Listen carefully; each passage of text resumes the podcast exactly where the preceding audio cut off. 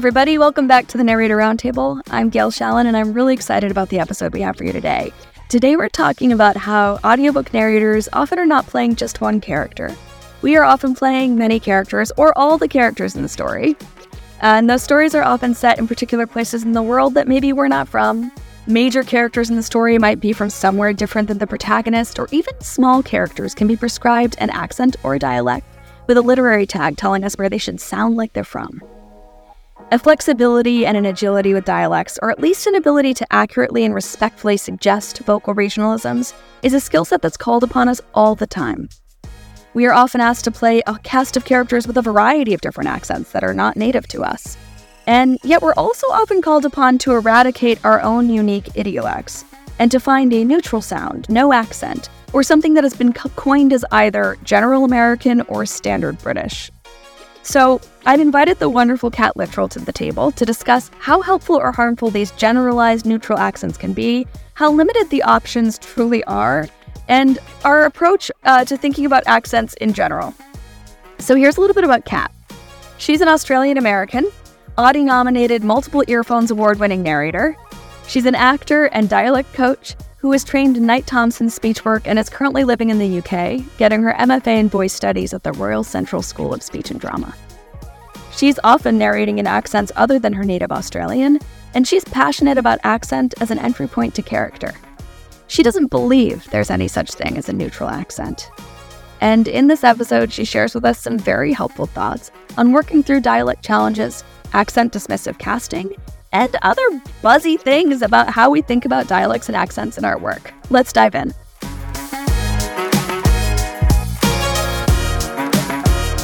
I just wanted to kick off our conversation around how these this idea of a neutral accent or a general standardized accent um, is actually a construct and it might reflect some harmful uh, ideologies um, and and talk about where we think that uh, that need for the default of these two very anglicized, Western, white, uh, constructed dialects come from, and why we still feel like um, we need to default to those when we actually probably should have a bit more of a diverse spectrum of dialects to reflect both the listeners and the authors' voices that are now being heard.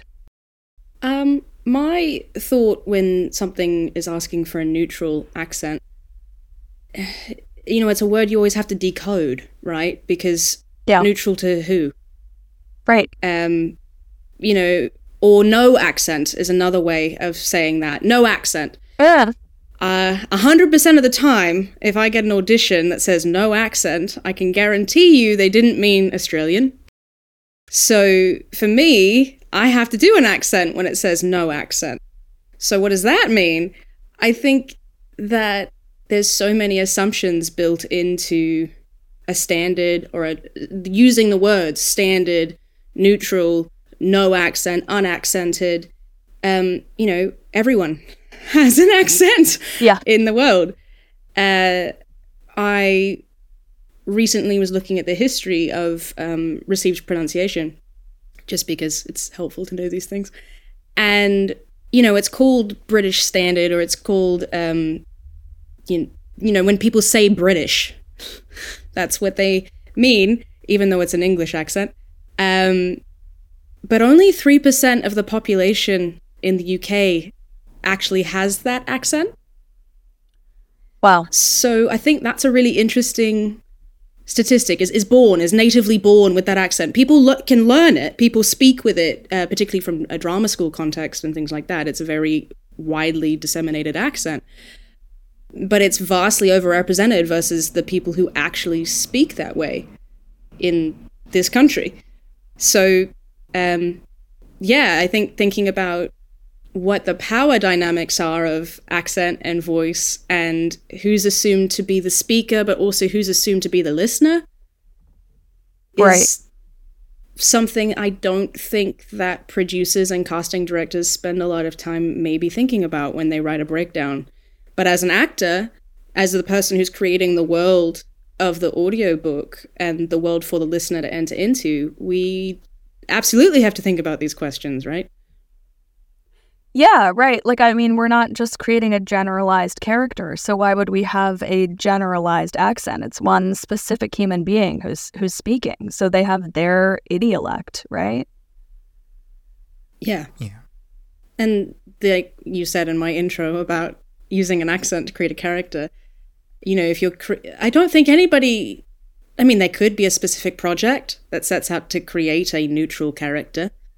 Um, but in general, characters are specific, Right. not general. And so it feels like a real flattening, a real missed opportunity of how to enter into the world, particularly when we're directed. We're directed a lot of the time, we're told a lot of the time to use a neutral accent or to use a subtle accent or Yeah. a light accent. Um, but if we're told to use a light accent, what we're sort of being asked to do is move, shift the accent towards a standard. I'm curious why you think that is. Like, what is the industry force that is making the white Anglo Saxon American accent considered standard? I think there are probably a few different things, as with anything. I think the main thing might be an assumption or a concern that listeners won't be able to understand the speaker. You know, there's Sure. sort of the cliche of a of a thick Scottish accent that no one can understand, or I mean other dialects too, I'm sure. Right. But that this idea of producers or maybe or casting directors or whoever is in charge of sort of determining the accents even narrators who are sometimes in charge of determining the accents might be worried that the listener won't be able to understand something that's less um the, yeah that's that's stronger um or or perhaps in some ways we might say more authentic more Yeah. true to how that character might actually speak. I so i think the main yeah i think the main pressure is comprehensibility tends to be a word that gets thrown around a lot um i And that, of Would- course, assumes that the audience of that book will be Exactly. white Anglo Saxon Americans who understand that accent as normal. yes So it's, as no it's accent taking it's taking the whole world and drilling it down to like a specific region of the earth and saying this is where we sell books. yes and this is the main market and this is the main listener and this is who we assume the listener is and more than that we're assuming let's let's let's let's pretend that the the, the main listener the listener the uh, listener of audiobooks is this white american person.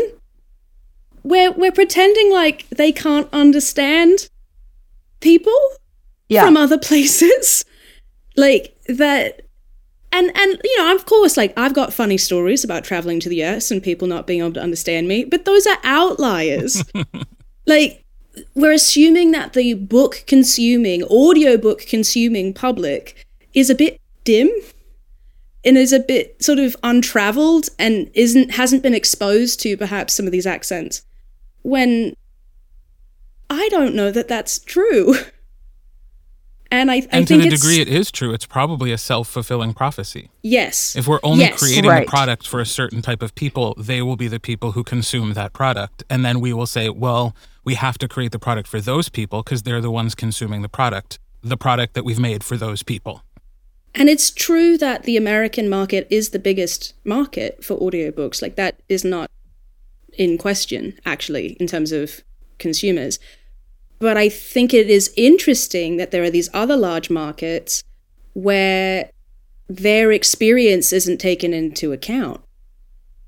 Um, and of course, part of the American market's not just white people. So, like, that experience isn't taken into mm-hmm. account necessarily either. And not just It's English just a very- language first, also, right? Like, I mean, we're producing the audiobooks in English, but but like, I guess I'm also just thinking about how the entertainment industry in general has this like closed loop around who the audience is that's been driven by dialect for decades. Like, what is the transatlantic accent that everybody was speaking in old movies? Like RP, I'm pretty sure the history of that is it's made up. It's a it's a army um, like military dialect that was created and then adapted to show uh, class and status.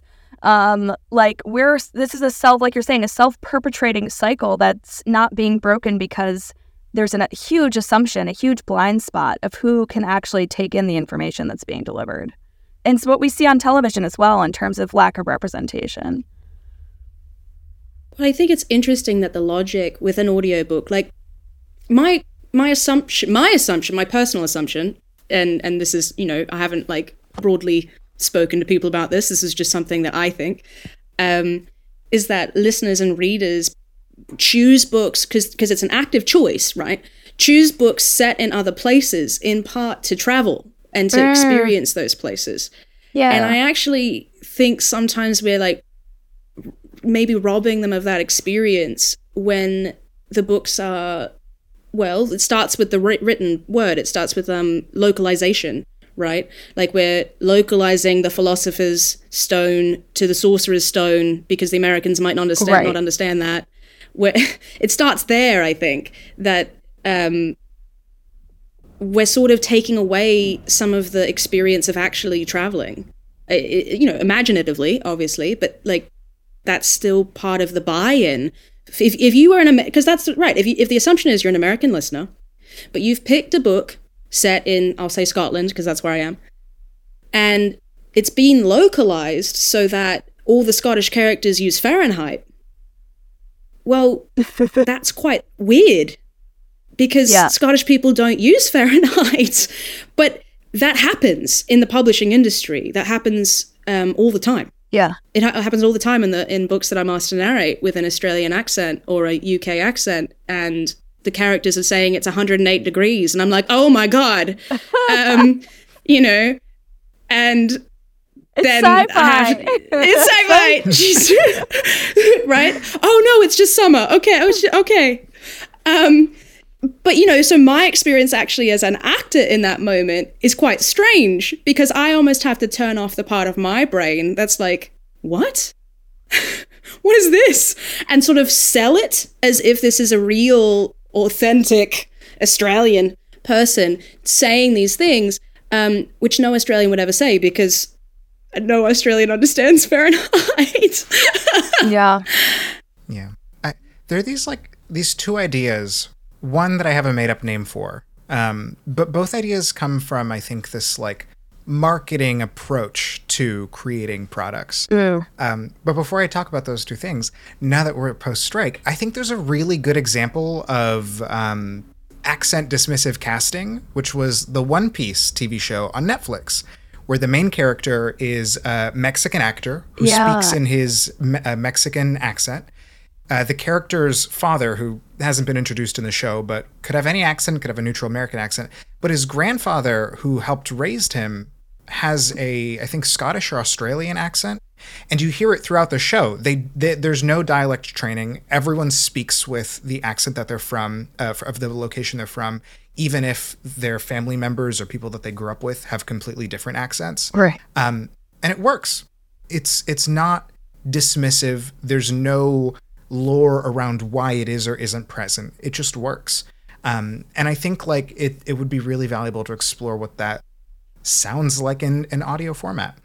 Um, yeah. But I think there's like, on one hand, there's this hyper hyper specification that feels boxy, and then there's a hyper generalization that also feels boxy. And I think right now we're talking a lot about the hyper generalization. Um, mm-hmm. And for me, it reminds me a lot of the idea of Springfield in The Simpsons, where it could be a city in any state you know anyone could live in Springfield. This like Springfieldification of the the character where we when there's no specifications about where it's located or what it is, there's this generalized accent that could quote unquote catch the average American, whoever that is, um, off and and kind of like pull us into this sense of personalization. And then I think on the other end of the spectrum too, there's this like hyper specification where you know, I get auditions all the time, not necessarily in audiobooks, but often in commercial that are like, we're looking for an urban accent. We're looking for something a little bit African American. Um, or even, you know, I get Spanish auditions. They're looking for like uh, Spanish. Um, they're looking for like Mexican Spanish accents, um, and they do the same thing. They there's a Spanish neutral Um, they want people to audition and submit who will be like unquestionably perceived as X nationality, which is so complicated because I've had friends who got auditions that have said, We're looking for narrators with accent of X country. That person is literally from X country, has X accent, and they're like, mm, You don't sound right for this. So, what are you looking for if not the literal person that Yeah. you're apparently looking for? Right. and so it, it's it's this i think it is this presumption that really like you said in a lot of ways is it's it's colonial it's constructed it's this idea that like the general accent is going to like get us somewhere without any kind of distraction. You know? That like when we talk about when we talk about the how language reveals who the average person we're catering to is i think it's that same thing that we addressed earlier that like when we're looking for a generalized american accent what we're really saying is that like this book isn't genre this book isn't for a subset this book is is quote unquote for the people and the people quote unquote don't want to be caught off guard by hearing your Michigan. They don't want to be caught off guard by hearing your Canada or your Australia. Right. Um, the yeah. distraction's a good word, I think, because it's almost like, oh, we don't want the listener to spend time or brain power thinking, where are they from? Like, we don't want that to be part of the question. And if they're anything but this standard, we're going to be spending time and effort saying, well, where are they from? Or having to justify that they're from somewhere else. I, I don't, you know, that they're they're from somewhere specific instead of Yeah. this. But but again, self fulfilling prophecy. Because Yeah. if standard practice was to just let the narrator speak in their natural voice, regardless of the accent, when it doesn't matter, then listeners would be used to disregarding an accent as a key portion of what the character is meant to be, especially in things like sci fi or fantasy uh, or paranormal romance, that things that don't take place in the real world uh, we're suspending our disbelief about a whole lot of things. We could just be fine with the Australian accent Exactly. We could be, but we're not. in the made up. I just wanted to say, uh, I wish somebody would send me a a little bit African American audition. I would love to return that email. But anyway, A little bit of swagger. right, bit of- right. do you do you think uh that it kind of just boils down to perception, right? Like who is the decision maker? Like is it the rights holder? Like is it Right. the the author, right? Did they have something in their head but it's just not matching that? The thing is is like people who live in the same house do sound different. Everybody individually, right, has their own lived experiences. But then on the other hand, you have people who literally can sound exactly the same, especially when they're answering the mm-hmm. phone, right? Because you've you've learned how to answer, you know, like your mom or your dad or whatever. So the whole especially when you're dealing with someone who's authentically from that place with that lived experience, that is their first language or their learned accent, and then somebody's telling you that it's not, don't even get me started on the reviews. Like, oh, that Scottish accent was wonderful, and there was no Scottish accent, you know, or you're actually from London and they're like, the British accent was terrible. You know, it's really Yeah. about their perception, Or right? the American So- co narrator did a better job. Right. It's again Right, the right, right. preconception thing. yeah. The the what the idea of the accent versus the reality of the accent, I think, is so interesting. And I think that's something that actually might require sort of more education or something with particularly people in casting. Because it's what you were just saying André of, of the of the you, you can be from there and have somebody in casting who's not from there tell you you don't sound enough like you are from there. So then what like i mean i think it gets even sort of worse when we're talking about non-white accents because that you're sort of being asked to like play up an ethnicity at the same time but you know like there's sort of almost for me often feels like oh so you want me to go a bit more like crocodile dundee with it like a bit more the crocodile hunter right? Yeah. yeah because it's the it's the perception of what the accent sounds like.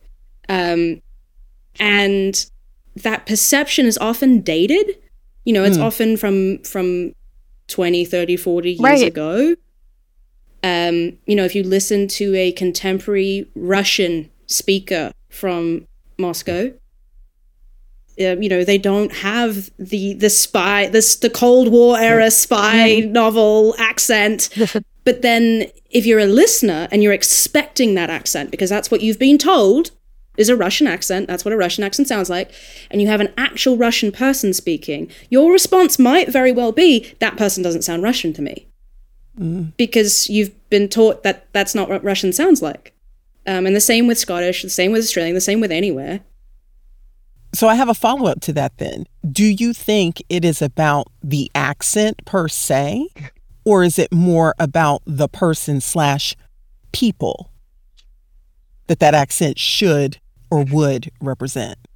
I mean, it's kind of going to another place, but I'm curious. I'm curious what you think about that. No, that's good. Yeah. Isn't this a part of this like this question of authenticity? Like Yeah. they didn't the, the American did it better. What does that mean? Like w- like They better met than your expectations. Right, that they met your expectations. So it's not about then them being authentic, but at the same, it's, it's like this double bind, right? Because like no one can do a a, a a I don't know a London accent better than somebody who was born in London and grew up in London. No one can do it better than them. They're authentic. That's them. Mm-hmm. But the perception is maybe different from that sound. So I think it is. Yeah, it is about the perception. It's both. It's weird, isn't it? It's I, the listener, want this to be authentic, but I, the listener, or I, the casting director, I mean, I think it works, you know, whoever li- the listener is, have this idea of what authentic means. And I get to decide what authentic means to me. Mm. And if you don't match my expectation, then I can say, because it's sort of like costume design in a film, right? Like everyone has an opinion on costume design, but we're not trained costume designers or whatever, but we can see it and it's visual and we can all have an opinion. I think it's the same thing with audiobooks. Yeah. We we all have heard accents before, you know? Like we might not be from there, we might not be trained, but we can all have an opinion, can't we? Um yeah, I mean we all can have an opinion, but I think some of them are a little bit more informed than others. and I think if the opinion of a reviewer, for example, is oh that you know the the American co-narrator did a better British accent. I don't know. I find that so like. Did they not for one second consider what they were writing, or like what you know? D- did we not Google this? I think sometimes with ah, I'm sorry, I'm like caught up on this question of like authentic sound because I've so I was I've with the AudioFile with the AudioFile magazine reviews. Um, I narrate in American accents, I narrate in various British accents, and I narrate in Australian. The only review that's ever mentioned my accent is in my Australian books, Ugh. and they've said it's authentic sounding. Well, that's good, I guess. which is great. I'm so happy. But like, what does that mean? I mean, to me, I was like, I read that and I was like, oh, they don't think I'm from there, which is, um, Mm, yeah, like it's an achievement. It gets Yeah. like, it's like, oh, But she was, good- she did, she did such you. a, You Come nailed that. Australian you really accent. nailed it. You really nailed it. And the American reviews have never mentioned an accent, and of course, those are the books that I'm doing an accent on, which the reviewer would know if they looked me up. And uh, that's particularly true for the for the Australian authentic sounding, the authentic sounding Australian review. I mean, I don't want to call out audio, AudioFile. I, I'm thank you, thank you. Please keep reviewing me. Please keep Right. saying that I have an authentic sounding accent. I, I love that. But I think the the bias there is what I'm trying to Yeah. to talk about. Yeah. I have a niche question when it comes to that. When you record the credits or any front or back matter, do you use the American accent for your American books? Yeah. I So- think part of So of to my the listener, there's no hint that No, you're not yeah. American. part of my conceit. I mean, we can. I don't know. Part of my approach to selling an authentic sounding accent um, is all I'm trying to do is sell to the listener for a for a first person narration where they're supposed to believe that I'm from there and all this sort of stuff, right? The the illusion is immediately thrown away if they do Google me because it says on my website that I'm Australian. So, you know, um, but for somebody who doesn't take that extra effort, I'm creating an illusion. And the illusion is that I'm American, or the illusion is that I'm from London, or whatever. And so, for the it, whatever the main voice of the book is, that's the, what I'll do the credits in because I'm trying to start there with creating the illusion that that's where I'm from. In part so it's not distracting, so that they're not saying, hang on, where is she from? I'm going to spend this whole book right. playing accent detective. And like mm-hmm. every no. time, every time it slips. Um, because I think if I did do the credits in an Australian accent, every, because in a, in a 10 hour book with, you know, however many thousand words that is, um, I'm very good in an American accent, but it slips and it slips within the range of an idiolect, within an American idiolect, I would say. But if I didn't do that, I do feel like those slips would, instead of it being like, oh, she just has an idiolect and that's how just how she says this word. She's clearly from like Kansas or something. It's fine. Um, I think the listener would be like, well, I knew she was an American all along. So speaking about that that illusion and like our job no seriously i, I had uh, an engineer last week who's a he calls himself an amateur magician. He's quite good. Um, but we talked about how the real magic trick behind magic is is selling the illusion right? Is like is like mm-hmm. ta- and, and then most people who are watching the magic want to believe the illusion. That's that willing suspension of disbelief like we want to go there. Um, so like this actually brings me to the punch in question that we have this week. And maybe we can talk a little bit about this. So, if we're not doing an entire book in a dialect that maybe is not our own, and we don't have a lot of time to craft meticulously, but we have multiple characters from lots of different places, or we're just not that comfortable with a thing. Um, so, so I'll ask the question, and then we can kind of talk about this. But how do you, especially as a dialect coach, because you've helped me with this before when we've had lots of varying characters from um, very close geographical places in the world, but not the same, and we need to make them distinct. Like how you guide us through that. So, so the punch-in question is, um, I have a character in an upcoming book who wasn't in the audition and is pretty major. They speak in a strong Turkish accent, in quotes, according to the text, and I don't feel very confident in my Turkish accent at this point. How can I best serve this aspect of the story? And how should I interpret this accent here? Okay, I think the classic advice here is would either be like don't do an accent or do a light version of the accent, which again I feel like we've covered. Like, what does that mean? Yes, um, because I think that means different things to different people. Mm-hmm. Okay, in answer to that question, because I think there have got to be some assumptions about like what the bounds of this are. Okay, it wasn't in the audition you don't have any experience with a Turkish accent. You know, maybe you feel uncomfortable about doing a Turkish accent because maybe that's not part of your I don't know experience or racial background or like whatever. You know, you're start, you're like, um, this could come off really racist. I don't know, mm. or ignorant mm-hmm. at the very least. Um, so if you have time, okay, it wasn't in the audition, but you've read the book and you've realized that there's this major character with a Turkish accent, who's described as having a heavy Turkish accent. Is that part of yeah, the question? Yeah, exactly. Right. In the text. Um, I think the first question, right, is what is the world of this book? What mm-hmm. world am I trying to create? And how important, like, have I given accents to other characters? How developed are those accents? How developed are those characters? You know, how many other accents are there? Like let's not ignore the fact that if it's a single narrator book it is one person and they're not going to be magically amazing at every accent. And i can put my hand up today and say i was working at a book on a book with lots of different accents and i think one of the things that's really helpful is to work with somebody even even as a dialect coach it's really helpful to work with somebody on these accents and talk through them and and and bounce off them and get a dialect coach and all this sort of stuff because you can refine the differences and the between these these various accents and and pick your pitch your levels. And you can try something and somebody can give you the feedback of okay that's a little much. Maybe let's pull it back. Or maybe let's go a little harder. It's fine. But it's nice to have somebody to collaborate with in that circumstance because often we don't have the opportunity to collaborate but this is a great opportunity to hire a dialect coach. Um, I know I feel like this is sounding like a real um, marketing pitch here, but hire a dialect coach that doesn't have to be me um, to work on this. Cheers, Gail.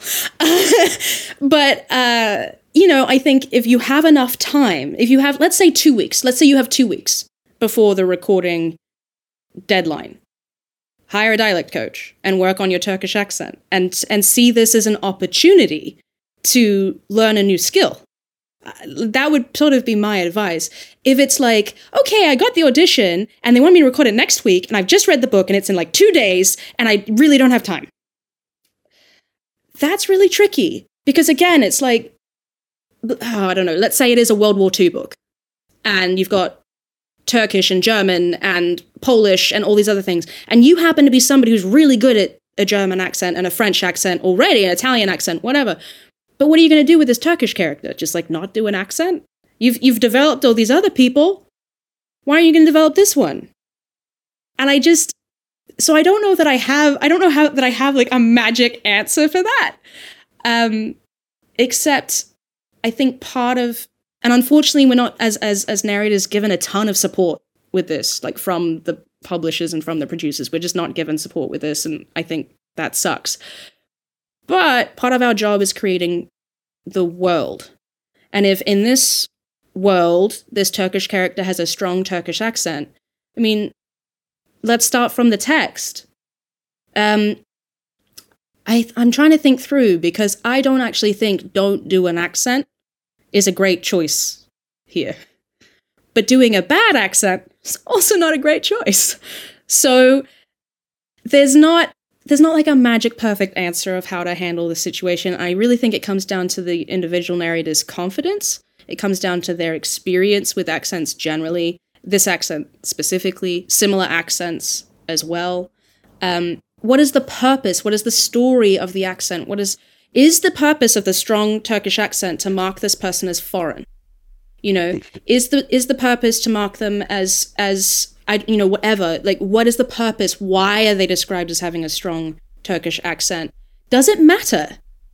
Like, mm. maybe it actually doesn't matter. I, right. I can't. That's I sort of what I was alluding to with the illusion, right? it's mm-hmm. like if you can give enough of a um, respectful flavor about who this person is that serves the story or serves the main character's point of view, are you accomplishing the mission by maybe doing a little less and we'll go with you because you believe it and we believe it. Yes. And, and I think within that instance because we, we talked about this a little bit with when we were we were doing these um, fine distinctions of accent one of the things that we ran into is it's just at a certain point it was too fine it's like okay these accents are actually too similar you know what i can't remember what it was what polish and russian and hungarian and romanian and you know, so to, and they're all like men in their 30s too, right? So you're yes. dealing with like mm-hmm. very similar, yeah, yeah.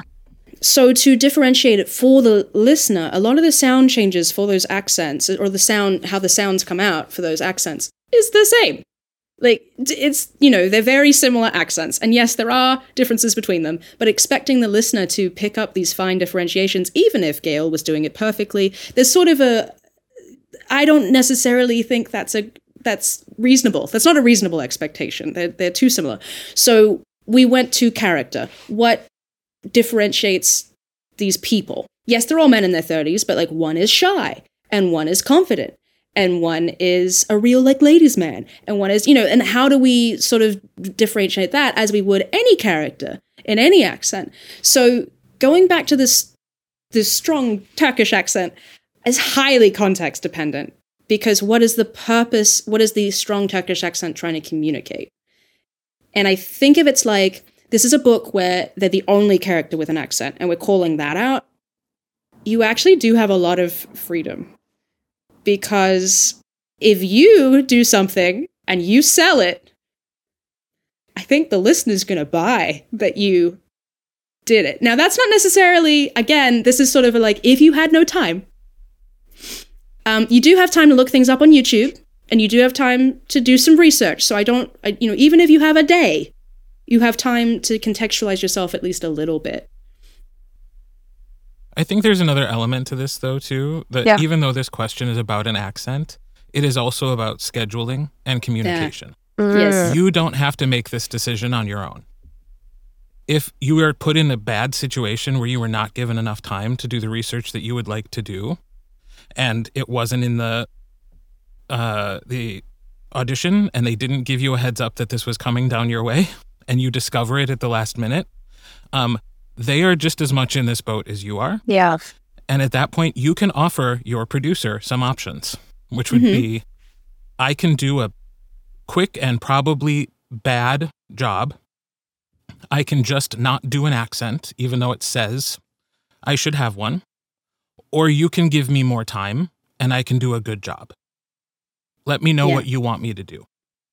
and i i think that is a great solution it's so interesting to hear that because of course you're right like this is not actually even though it often feels like it it's not actually a project that you're in it by yourself Right. and i do i agree that i think often we don't want to be perceived as problems with producers and with something like this where okay they didn't give you the warning. Maybe they didn't give you the time.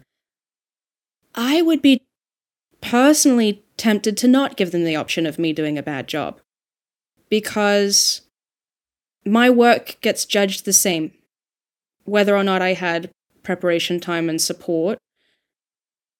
Um so i hear you. I actually think those are that's a great like triangle of this is what's possible right? Qu- quick and bad or Mhm. time and good. I think in and maybe it's also i don't know it's like i understand why different people would make different choices so i'm not like saying i'm standing from a place of judgment on this.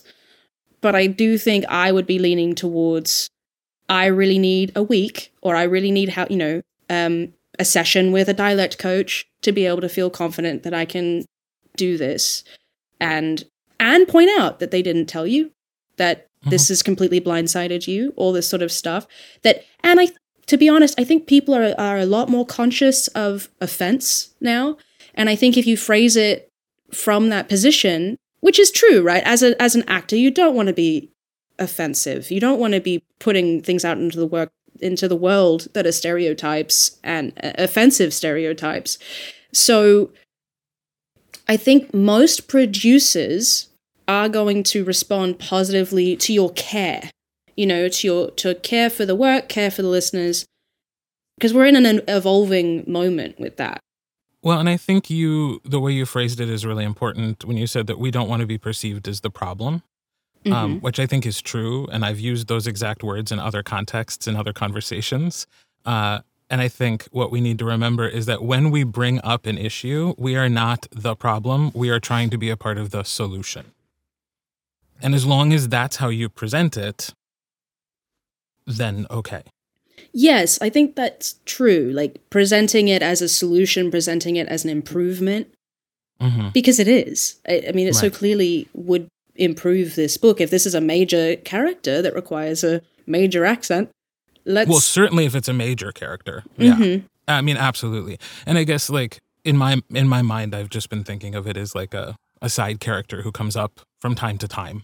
You know, that's when I would that me and this is just me personally, that's when I would offer I could do something, but it's not going to be an accurate accent. Um because i believe sometimes you just have to divorce yourself from your ego and know that yep, there's probably going to be somebody out there who's who get who doesn't like this and they're going to not like me. That's always Well, true, that's even if you are anytime. Turkish, Turkish, right? Right. As we talked about before. So- yeah. yeah Uh, and sometimes it's just as the narrator, it's just not my final call. You know, sometimes I just have to be the worker bee who does it. Um, but that that that depends on that piece of it being like a pretty small part of the story. Um, if it's a sizable enough part of the story that it will impede good storytelling, which I think is always our goal, hmm then yeah, then your options become more limited. Then it really is a situation like, hey, I just need more time.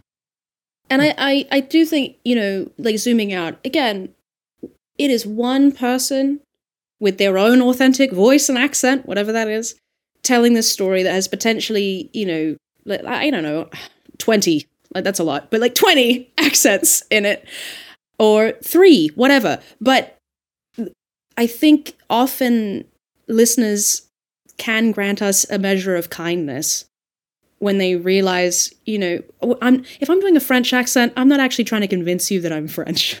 Thank you. You know? Um, so I do often have people come to me and they're really concerned that about about offending people, obviously, about not being able to do it well, about all this sort of imposter syndrome of like, oh, I can't do it good enough, you know, whatever, this. And again, like I'll put my hand up. There are some accents that I'm not brilliant at, but I can still do them in the context of an audiobook because all I'm trying to do with some of these, again, minor characters, perhaps, is, you know, honor the fact that the text has said that this character is French. Like, here it mm-hmm. is. I'm giving, I'm giving you something. Like, in this world, this is a French accent, right? right? In the world that I've created, this is it. Um, and I think often the listeners will give you kindness, particularly when you're doing several. I mean, some listeners will be like, "Yeah, I mean that this and this and this was great, but their Cajun was awful." Like, okay, I mean, you know, you do better. Like, I this at a certain at a mm-hmm. at a certain point, most of the time, I think people actually appreciate that we're one human with whatever capacity that we have. And I think a lot of the time people can be like, "Okay, obviously." they were cast on this book because it's American or whatever. And yeah, this this I don't know why this Cajun character popped up. And no, they're not Cajun, and they had no experience with that. And you know, maybe their accent on it was kind of bad, mm-hmm. but that's not why they were cast and it on was the ten book. lines in a book. Yeah, so. that's not why they were cast on this project. Yeah. So I, I think the level of accent performance in an audiobook, as much as I'm always, of course, going to be like, yeah, let's try to let's try to do the best that we can.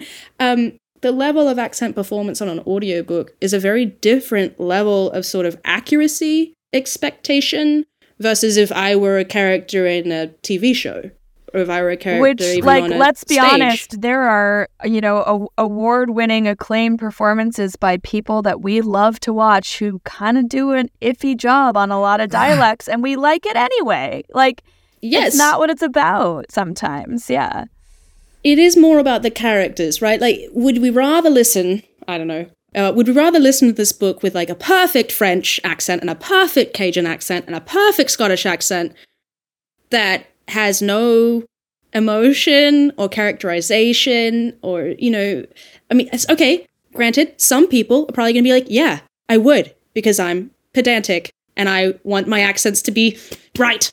But what creates a character is, is not actually just accent, right? Yeah. Like what creates a character is how they feel and how they breathe and all of this sort of stuff. So I think that stuff is more important. So while we sort of get fixated, I certainly do. I really do get fixated on accents. Um, the character is more important. So let's go back to this Turkish character. Let's say, okay, minor Turkish, we, we've downgraded. It's a minor Turkish character. You didn't have time. No, you didn't have time. But you know what? Like, they're a Turkish general. And you can get into the mind of a general.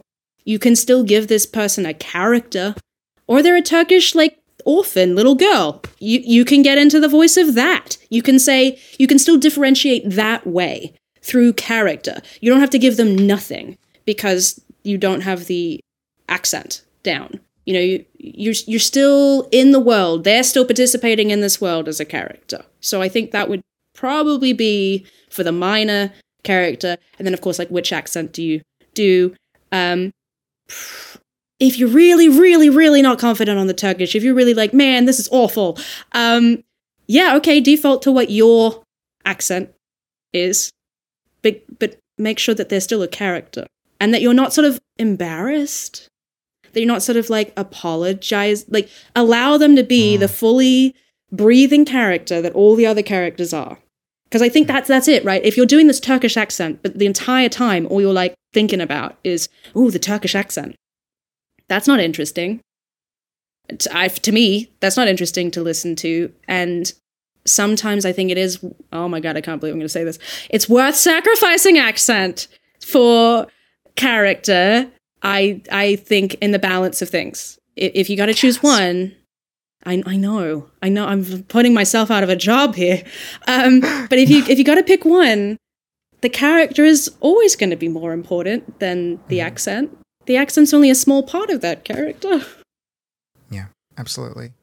And like to to weave thoughts in here as well. Like I think one one thing that I try to remember too is that listeners are are human beings. They are fallible, right?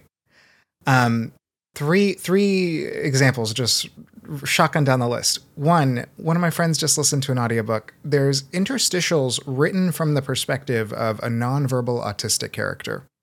And they hired a nonverbal autistic influencer to read those sections. And people in the reviews clearly did not look up who this person was because they went into the reviews and said, uh, this felt really like stilted and put on. Two, I've had uh, the number of reviews I've seen of books narrated by black people where in the reviews the comment is like, you know, I really love this book, but like, why didn't they hire a black person to narrate it? Three, I recently did a book. It was a translation from uh, Portuguese. And there are words that just are words in Portuguese that were left in the translation for a reason. There isn't a there isn't a reiteration of it. But they're words that have absolutely no value when they are Americanized. One of the words that came up, vatapa, it's a food. There is no translation. And vatapa does not mean anything more to an American listener. But I got a one star review, and the person said that the Brazilian words were overpronounced.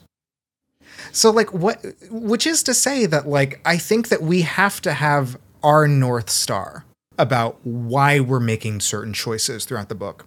And I think one of the ways that we do that is we crack open, I think we go back to what we were talking about in terms of purpose. We crack open the purpose of the accent too. Um, I did a middle grade where there is absolutely no indication of where this kid is from, any kind of background, anything except one line in the middle of the book where they mention that at school, and there are no scenes set at school with, with any of these kids, that at school he gets bullied for his Minnesotan accent. That is the only line that references it. I'm not going to go and do the entire book in a Minnesotan accent because none of, for one, I read the line as sarcastic, that there is not much that's different about the way he pronounces mm-hmm. his words, um, because there's nothing in the writing that indicates like really varied like use of words. Um, so I read the line, and in that one line, made a joke about those bullies by saying Minnesotan, right? Mm. Overemphasizing rather than going through and doing the entire book in a Minnesotan accent because of the reference of this one line. Um, but I think that like the the people he interacts with, the other again the the way that it's written, having a Minnesotan accent all throughout that book d- was not the point of that line and was not the point of that character. And I think that like the last thing I'll say too is that like authors are also fallible. We may get books where the the accent is written in in a way that is like mocking of the language. And that I think sometimes just has to be a conversation. Maybe it, it's it's egregious enough that it has to be a decision to step away from the book. Um, You're talking about like phonetically written dialogue. Phonetically written in. I've like you know I'm I'm watching The Wire with my boyfriend right now. And as anyone who, uh, before I even watched it, I knew that there were a lot of black people in The Wire. I don't think any episode of that entire show is written by a non white person. And you can, you feel it in some of those scenes. I was born in Brazil. I grew up in North Seattle. You hear the way I speak, and I can tell when some of those scenes are are happening that like those black actors are going to work. They're they're making their rent the way that they're putting that that like dialogue to work. And that's to say that like there are so many reasons to lean in or lean out of an accent choice. And I think we have to explore them in context because actually like maybe this Turkish character really pulled out of the hat example, like this Turkish character is like secretly this author's commentary on like the the pitfalls of Turkey as a country and as a culture and like leaning into the accent overemphasizes the erroneous nature of that writing, right? as opposed to stepping back from it. And like you said, letting this character be a person in the way that maybe the original text didn't let that character be a person.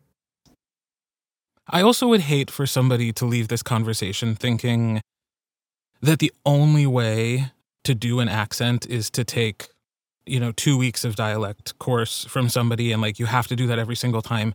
Because as with all things in our industry and most industries, if you're if you're too afraid to try, if you're too afraid to be bad at something, you will never get good at something. And so you have to, all of us, I am sure, have had journeys uh, with certain accents where we have gone from like, okay, uh, to much better. Not accurate. I don't think we can, uh, we're never, like, again, like, to try to fool a native speaker that, like, oh, yep, I gotcha. Like, that's not going to happen. But, like, for 90% of the listening audience to go, like, oh, yeah, that's a British person who I'm speaking. And I know who I know who that character is. Like if you're going to get to that point, you might have to go through the uncomfortable, hard, working really hard. Maybe they can feel how hard you're working part uh, to get to the part where it feels more effortless and and easy. Well, you do. Um, I'm so glad you said that because it's um. I mean, we know this is audiobook narrators who can read out loud for many hours a day, many days a week. It's musculature, right? Like a dialect is it's hearing practice and it's muscle practice in your in your vocal instrument. So you have to build it. You have to build it. You can't just Um, snap your fingers. Well, and, and I think I think maybe that there's also I don't know. I, I imagine I imagine that there's a sort of self expectation by some narrators that they should be able to do an accent at that level, or they shouldn't do it. Right? That they should be able to to do it at a level that at least approaches a sort of native speaker of that accent, or they shouldn't do it. And I just don't think that that's that is at all the expectation or at all the level that you need to be at. Um, and I say that as you know somebody who puts a lot of pressure on myself to to be at that level, and I have to remind myself that is not actually the goal. That is not actually the expectation. It's not life or death. I'm not a super spy, and I'm not trying to convince you know the enemy that I'm from there or they'll kill me. Like that is not the stakes of this. But it sometimes feels like it is because of I think these sometimes the negative reviews or the perception, um, the ego, right? We we want to be good at something, but we can't be that good at something until we actually try it. Sometimes we have to remember we are artists. We are not technicians. We are not scientists. We are artists. Um, Yeah. If we were painters, the very first time you picked up a paintbrush and paint, you could probably draw a box with a triangle on top, and somebody would say, Oh, it's a house. You did your job. You painted a house. Uh, and five years later, when you painted every single day, you would be able to create this beautiful landscape with like a photorealistic home. And people would be like, oh my God, like it's like that's incredible. So, yes, it's gotten better, but they knew you were doing a house the whole time. That's you know? beautiful. That's so I love good. that. I love that as an example. I think that's a great way into particularly these these minor characters in these books and to sort of maybe be a little little bit a little bit less intimidated um, by these minor characters because if yeah the listener can be like okay okay that that's Australian Sh- yeah sure I mean why not I think mm-hmm. if that's sort of the response Yeah. then you, you did it you did the job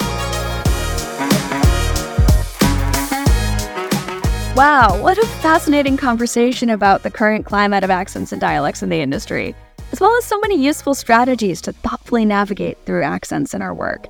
And more so, wonderful conversation around examining this limited perception and the expectations that we have around dialects, and the way the industry keeps perpetuating them over and over again. So, I'm left wondering a few things.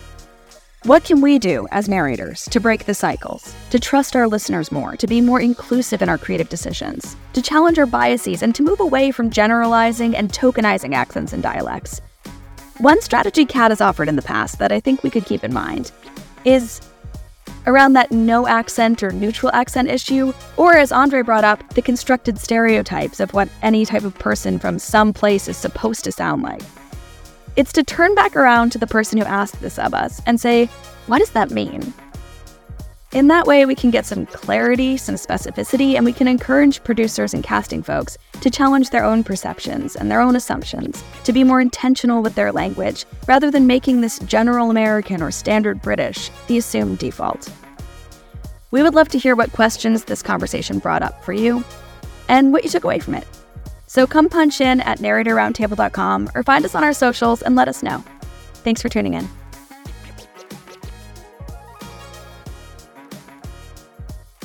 The Narrator Roundtable is produced and hosted by André Santana, Deanna Anthony, Gail Shalan, Kirt Graves, and Lindsey Dorcus. All copywritten material is shared with permission. Music and sound effects are licensed through Storyblocks Audio. All opinions shared are those of the individuals and do not reflect the positions or policies of any company or organization with which they happen to be associated.